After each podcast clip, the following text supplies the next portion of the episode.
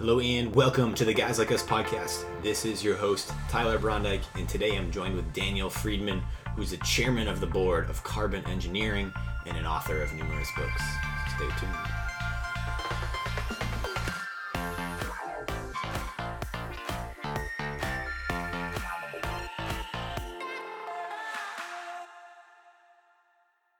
Welcome back, everyone, to the Guys Like Us podcast. This is your host, Tyler Brondike, and thank you for tuning in today. If this is your first time joining us, welcome aboard. It's great to have you.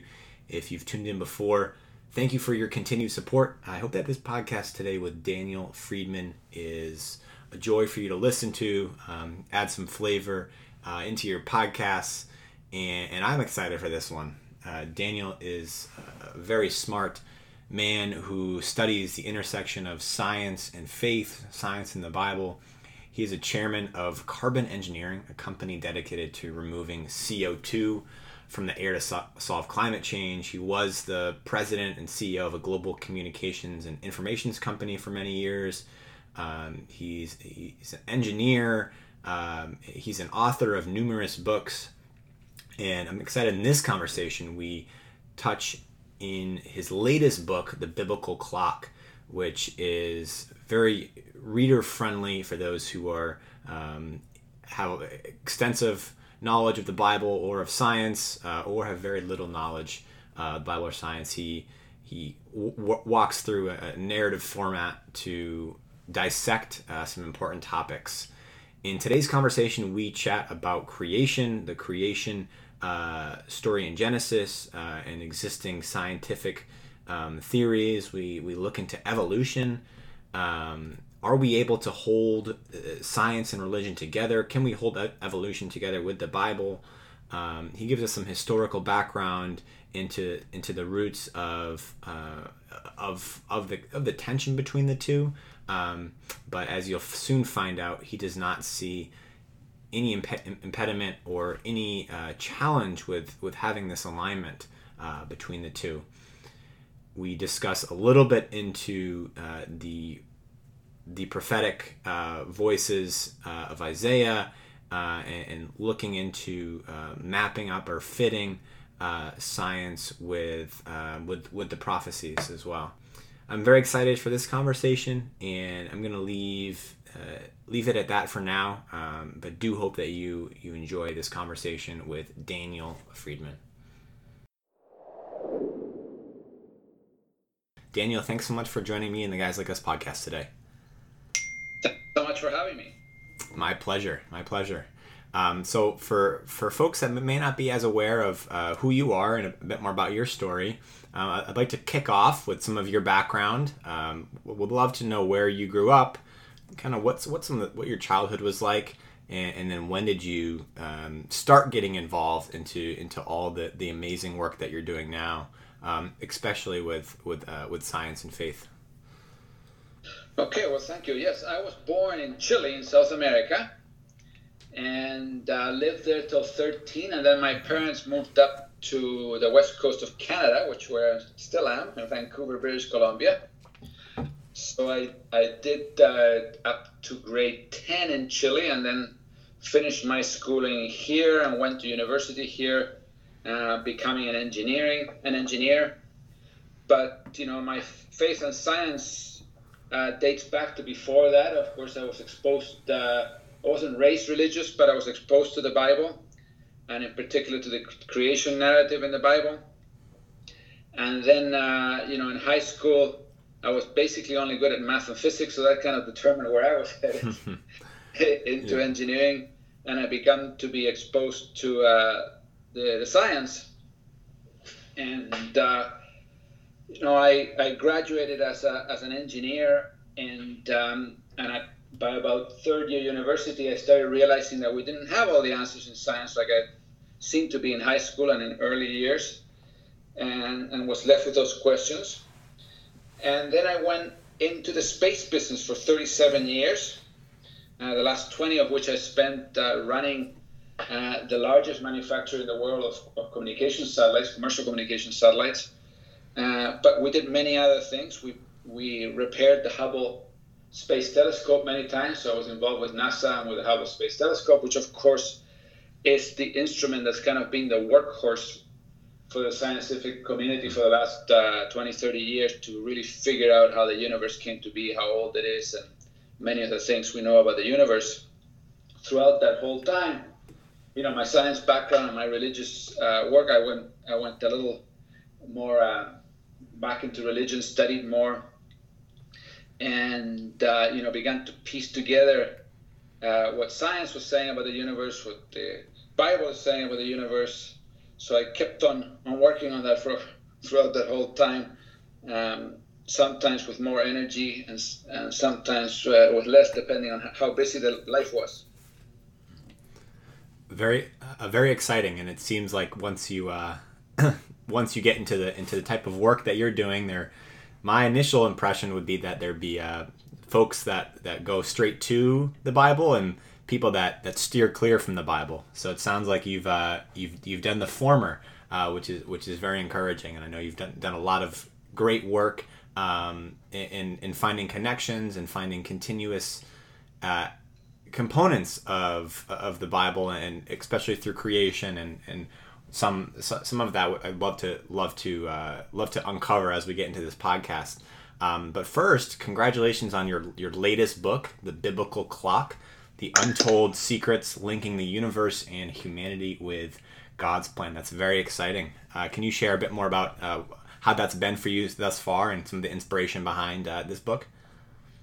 Sure, I'd love to. It's been uh, been it was great to to to write it and work on it, and, and it's, it's done very well since it was only released a few months ago. Uh, you know, the inspiration is, I think, uh, as you mentioned, I'm a believing scientist, uh, and the people around me know about it. Certainly, my family knows about it, and and the next generation uh, in my family, um, you know, as my nephews and nieces and so on went through school, some through religious schools, some through the normal schools. Um, they got exposed to uh, you know all the science and unlike when i went through school where we learned science to make satellites and to make light bulbs and to make computers and so on uh, today in, in the standard curriculum in most of the us and canada they basically teach uh, the theories about how the universe came to be and how life came to be which weren't taught back then mm-hmm. and uh, so the kids uh, are seeing that. And with my background on being in both worlds, they knew that I was working on the Hubble, uh, which was a big played a big part, as I mentioned earlier. Uh, the question came to me, you know, how do you live on both sides? Aren't these things completely incompatible? Mm-hmm. So that's what spurred me to kind of double down on my lifetime interest in this area and, and to really try and get something beyond no, they're not incompatible as an answer. Yeah. You know, something a little more worked out that could could rival the scientists on, on how these things uh, do do fit together and work together. So that kind of inspired uh, the work I've been doing for the last uh, ten years. I, I, didn't intend to write books, but you know, people said you got to write this stuff down. And my latest book, The Biblical Clock, is an attempt to make the material uh, accessible to anybody without any background on the Bible or science. I try to write it. Of course, some people are going to have some background on each, uh, and maybe some on both. But I try to write it not assuming any background, and try. I work with a co-author to to make it a, a narrative, so it's it's more of a story and more accessible. Mm. And so that's kind of where where the book came from. Thank you. I'm uh, I'm excited to read it myself, and um, it I, I'm, I'm, I'm encouraged um, by, by the work that you're doing and um, you, you had mentioned that there is some kind of current thought around the incompatibility uh, of creation in the Bible. Uh, can you, before we get into the kind of some of the, you know, how, uh, what what you've uh, been able to find and how you're able to put them in in harmony, what is some of the existing kind of uh, thoughts or arguments, dialogue that is uh, that is saying that there is this incompatibility with science and, and the Bible? Sure. You know, it, it kind of goes back a couple hundred years ago uh, to, and we haven't made a lot of progress, but it goes back to England. And at that time, the universities in England were um, were run by the church. So some of the more famous people of the time that taught at the universities were actually priests. The, the first fellow to kind of figure out the Big Bang Theory It wasn't called that back then, it had a less of a marketing name, but he was a Catholic priest. And, and the problem arose when the geologists at the time went looking around for rocks and kept finding rocks that were quite a bit older than 6,000 years, which is kind of the Genesis timeline. You know, the mm. Genesis timeline, there were six days of creation, and then we kind of count everybody's age, which is given in the Bible, and mesh it into um, modern history, and, and you come up with about 6,000, depending on who does it. But you don't come up with billions, that's for sure, or even millions. So uh, these were believing scientists at the time. They, they understood the world to be about 6,000 years old, maybe 10,000 if you stretched it. And they were finding rocks at first that were 40,000, then 100,000, then a million years old. And, and that created uh, the, the issue. Of course, at the time, Darwin, uh, soon after that, Darwin came out with his theory, which proposed another alternative for how life may have come to be instead of the biblical uh, alternative. And because the timelines were in such disagreement, people were kind of in the mood to look for another answer. If the Bible couldn't get the dates right, maybe it couldn't get it how it happened right either. And that spawned what is today known as the creation evolution debate. You know, is everything divinely created or did it happen by chance? Uh, but it really started from timeline. So, you know, what, what you have today is um, there's one answer that says, look, uh, science is fine for the here and now. If you want to figure out how to make a GPS or a light bulb or whatever, use science. But you, you can't use it to extrapolate back in time. You're not going to get the right answer. Uh, stick to the Bible. Mm-hmm.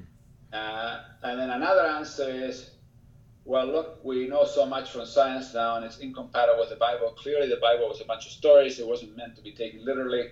Stick with science. mm-hmm.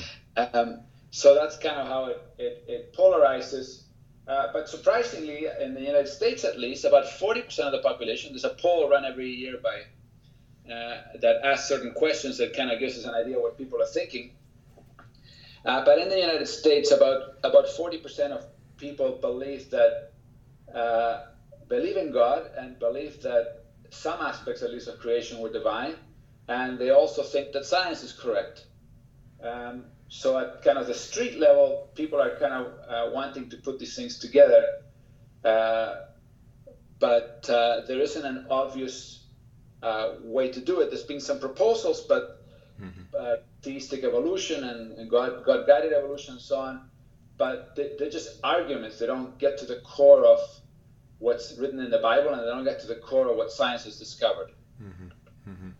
Wow. Um, so uh, I know there's there's a handful of different, uh, I guess, topics that, that you mentioned in your book and some of your earlier books. Um, I think where I'd like to start in particular, getting a bit more into the, the details, is where where did where did the universe come from? Um, kind of that initial uh, mentioned the Big Bang theory. Um, did did it come from this nothingness? How, how do we make sense of the, the, the kind of the competing claims, if they are competing, of uh, the origins of, uh, of, of our universe? Sure. So let me let me start with science, and then I'll move on to the Bible. Perfect. Um, you know, science has the Big Bang theory. Uh, it's a, it's kind of a, a fancy name for saying, look, we, we, we look out at the stars today, and it turns out that they're moving. Everything's moving out there, and um, they're moving away from each other and therefore we can kind of try to play the movie backwards since we kind of know where everything's moving right now. Let's just play it back in time. And when you play it back in time, the universe starts to get denser and hotter and denser and hotter and smaller. And that's where the name Big Bang comes from, that it came from a very small point hmm. and it expanded from there till today. Hmm. But the interesting thing about the scientific uh, theory is that it explains the universe quite well. It's very successful once you get it started.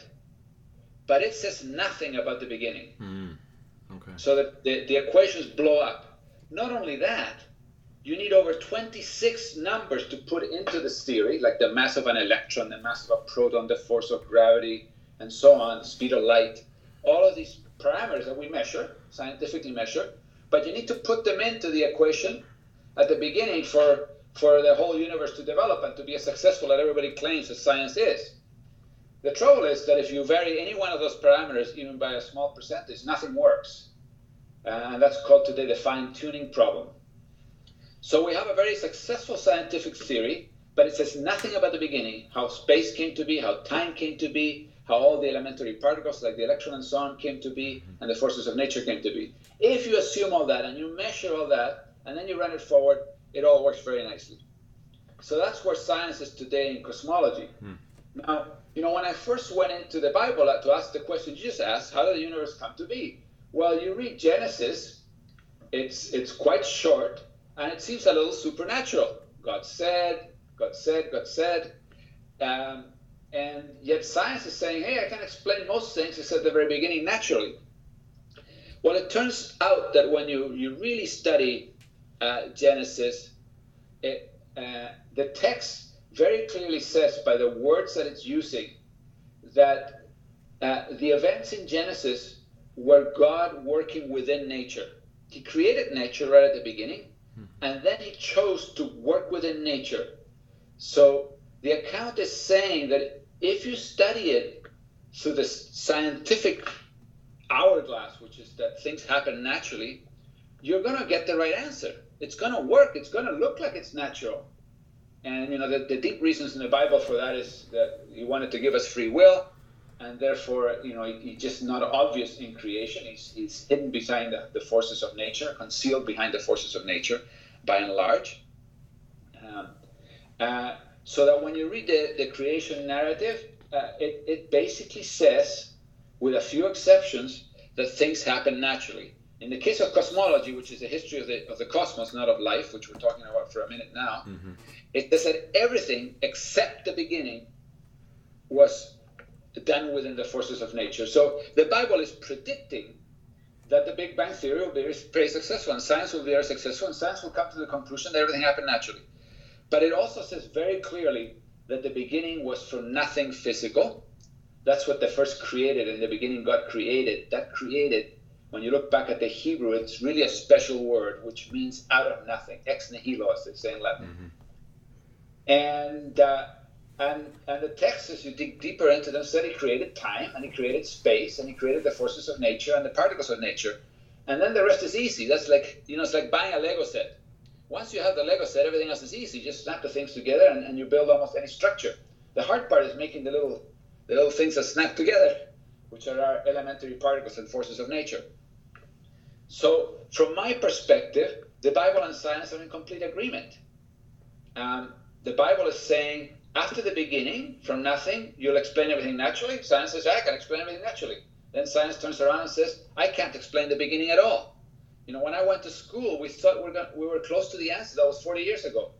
Uh, we're further away from the answer today because as science has explored these parameters from the beginning of the universe that I spoke about, they've turned out to be needed to be more and more fine-tuned and then more and more mysterious. And we have a Nobel Prize winning physicist saying, you know, we may never get to this answer.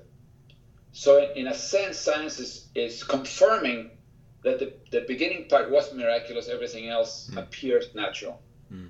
wow yeah so what, what i'm what i'm hearing now is that um, there's a there's science is not able to under to, to come to terms with this initial cause or kind of the initial the initial movement um, that that started that was a lot was able to a lot to to enable uh, nature to flow and, and just to and then I, I, assume eventually to be able to see kind of how evolution came to fruition. Am, am I on the uh, right right track here?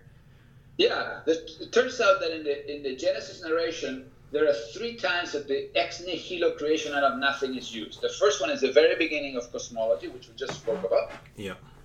The next one is the creation of in day five of the animals and fishes in the sea. Mm. And the third one is the human soul, not the human body, the human soul. The, bo- the human body is kind of created, as you read in Genesis 2, more or less the same as the human animals, which of course science has discovered. Mm-hmm. Uh, but the human soul is a very special thing, which science is, has a big, big problem with. So mm-hmm. when you go through the whole uh, creation narrative, uh, you end up saying, yeah, what's happening there is that things have been made something from something according to the laws of nature, and that's exactly what science studies. But in three places, uh, God starts from nothing physical. Of course, he starts from spiritual, but he starts from nothing physical. And those three correspond to the three biggest unanswered questions in science today. And at least on one of those questions, they're starting to admit that they may never get to an answer. So they're starting to see the miraculous piece of it. Interesting. Interesting. So I, when I, when you said there's three there's three three things that come from nothing in Genesis, um, and one of them is animals, not not not humans. So that that kind of leads to my next question is thinking about Adam. So it, it sounds like at, was was Adam was Adam created out of nothing, or was uh, was he actually the first man? Kind of how, how do you how are you able to understand that um, that and especially kind of looking at the how uh, how how humans evolved uh, in in that process. Yeah, so you know one of the other nothing creations is when God is making Adam, but it's not his body. When it comes to making his body, the description in Genesis is very similar to how the body of animals was made from the dust of the ground and so yeah. on and so forth. Yeah. But when it comes to his soul, uh, the description is that God blew the soul into Adam. So humans are the only creation that's made out of two pieces an earthly piece, just like the animals, which is the body. So it's not a surprise that when we look at our bodies, we say, hey, we're, we're, we're just a a better model or maybe a worse model in some ways than some of the previous bodies out there. But when you look at the soul from a biblical perspective, uh, it's a divine, it's a piece of God. It's that's not, it's out of nothing physical, but it's actually a piece of God. So we have a divine soul. And now science, uh, it not can't deal with souls. It, it hasn't even figured out whether we're what consciousness is. But what science can do is it can measure behavior. So scientists go around and they measure behavior, and they, they've gone around, started with Jane Goodall, but it's continued on, and they, they compare our behaviors today with the behaviors of the primates that exist, all the apes. Mm-hmm. So, you know, she sat there in the jungle for two or three years and looked at how the apes were behaving and said, you know, what's the difference between their behavior and our behavior? And she was a bit surprised because, you know, the, the kind of romantic idealization is that we'll fight less, we'll take better care of our young. None of that's true. We fight just as much. They take good care of their young and so on. mm-hmm. But she was able to observe a bunch of behaviors which have been refined now and actually have been tested against extinct species because from the from the from the fossil record of extinct species like Neanderthals and so on, we can infer some of their behavior.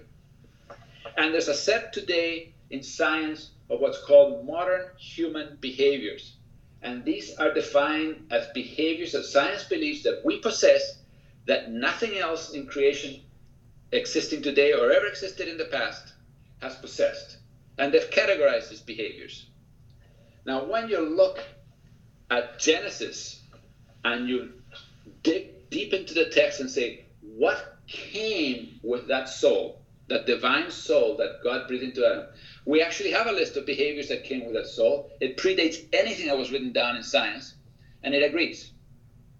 So, although we can't agree on whether there's a soul or not with scientists, we can agree that we have certain behaviors, and the Bible says what those behaviors are, and all of, all of those were written down before anybody worked it out in the scientific side. So, we, we cannot have an agreement that there's something miraculous inside each human being that makes it unique and I say miraculous because science doesn't have a good explanation for a modern human behavior. For example, one of the modern human behaviors is art and painting. We have all these amazing uh, painted caves, uh, especially in Europe. Now, from our Darwinian evolution point of view, you should be out hunting, not painting. It doesn't do you much mm-hmm. good to paint for survival. Yet, you know, we paint. Yet you and I are sitting right now not here hunting, but we're discussing the creation of of the universe. That's that's not very good for survival. yeah. We should be doing something more practical, right? So right. these these modern human behaviors like mathematics and, and, planning and so on, they're quite mysterious. They, they don't seem to make a lot of sense to have evolved. So that's where that comes from, and that's what was given to Adam. And the Bible also states that Adam contained the soul of all humanity. And when Adam sinned, uh, that soul was broken up into pieces, into bits of soul, and each of us gets one of those pieces to work on to try and undo the sin over over 6,000 years of history. Um, so Adam was, was very special, uh, and so are we. We're kind of the same image. Um, and uh, and he had he had this divine, and we have this divine soul, which science has seen in the in the sense of its behaviors. Mm, interesting. So the, the the divine soul is something that is is um, is not. Un, un, I guess we're able to see it through its behaviors, but we're not.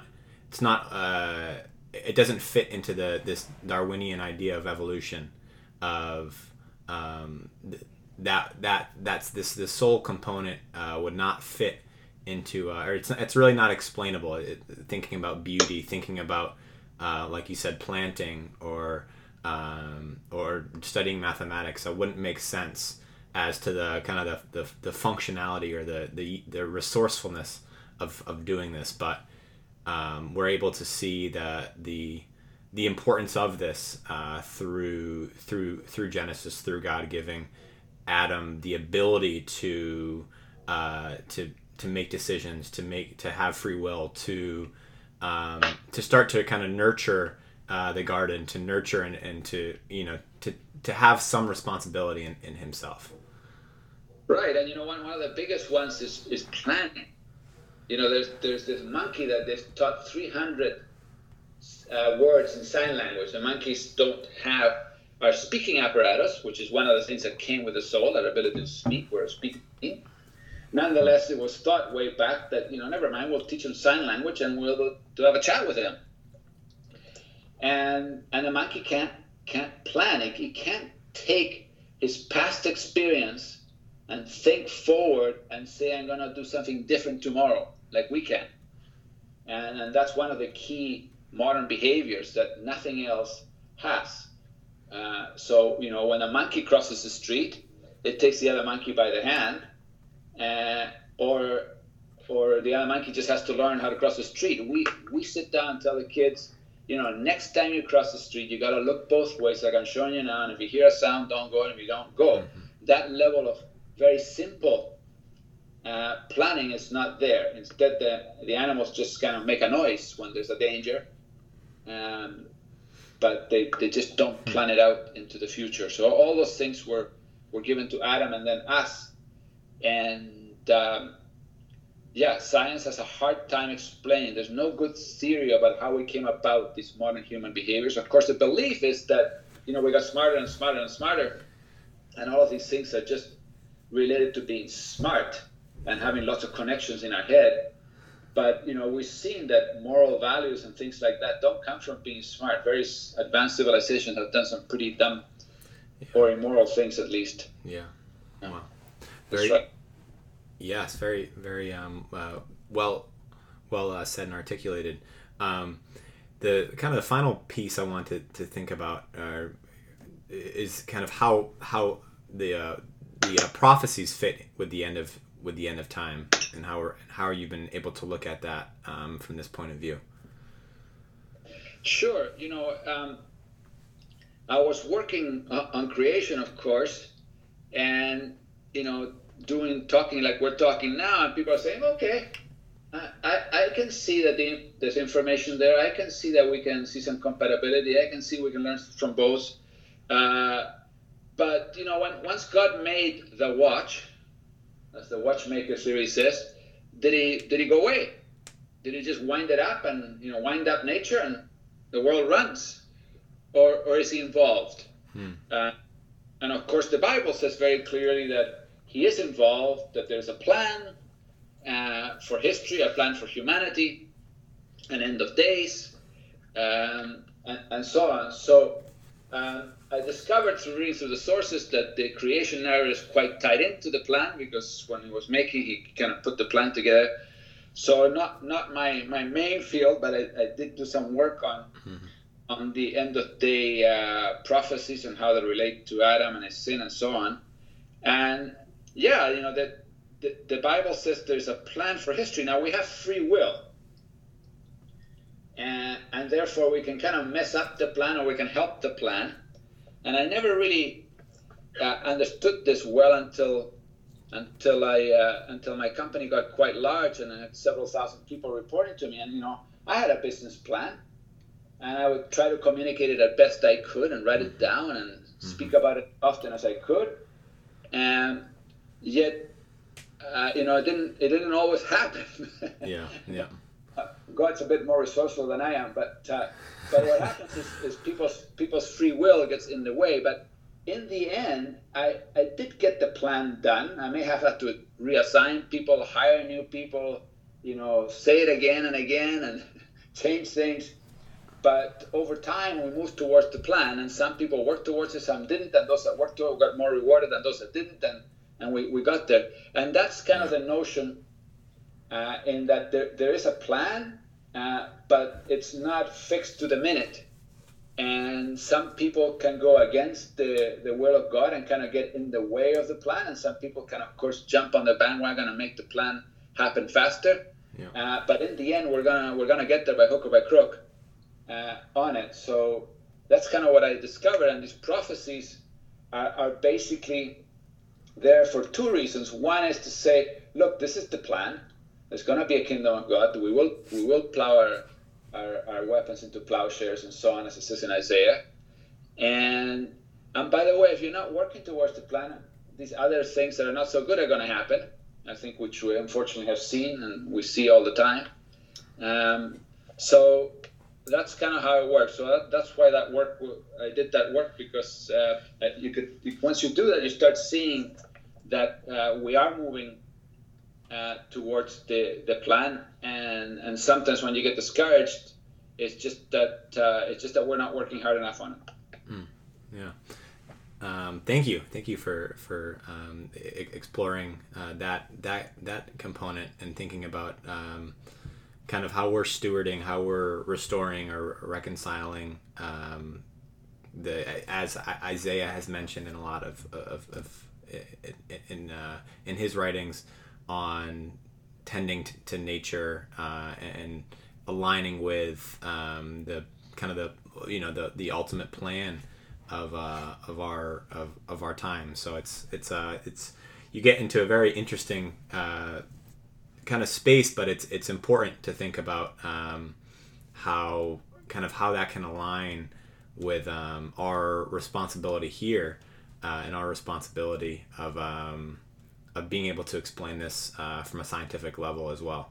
Um, so just to, to kind of to, to wrap up, just wanted to know what what advice you'd have for for people as they're either you know beginning their quest or kind of getting into reading on if they're more if they're if they are interested in learning more about um, about uh, science and faith and science in the Bible uh, without without being an expert in in the work. Kind of what what uh, what advice would you have for people as they as they as they begin this quest? You know, I think my main advice is to uh, to not be shy.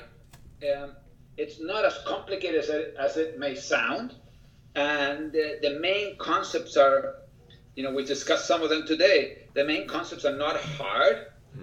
I find that a lot of people think they're quite experts in evolution. That even the experts in evolution are not expert because lots of things have not been worked out. Uh, so something that complex, everybody seems to kind of grasp very quickly from a couple of public television television programs. Um, so you know, you don't you don't need to be an expert in the Bible or in science to appreciate uh, the key issues and to be able to uh, resolve them. Now, you know, I'm a little bit biased, but I, I worked really hard on the, on the biblical clock mm-hmm. to, to, make it an introductory uh, book to that and, and, and to stick stick with facts and not argue that you know butterflies are beautiful and therefore God created them. Good argument, but it, you can't win the argument because it's just not strong enough. Um, so I kind of went to the Bible text and said, look, this is what it's saying, and look, this is what science is saying. Mm. Let's just look at the facts. They're not they're not at odds with each other.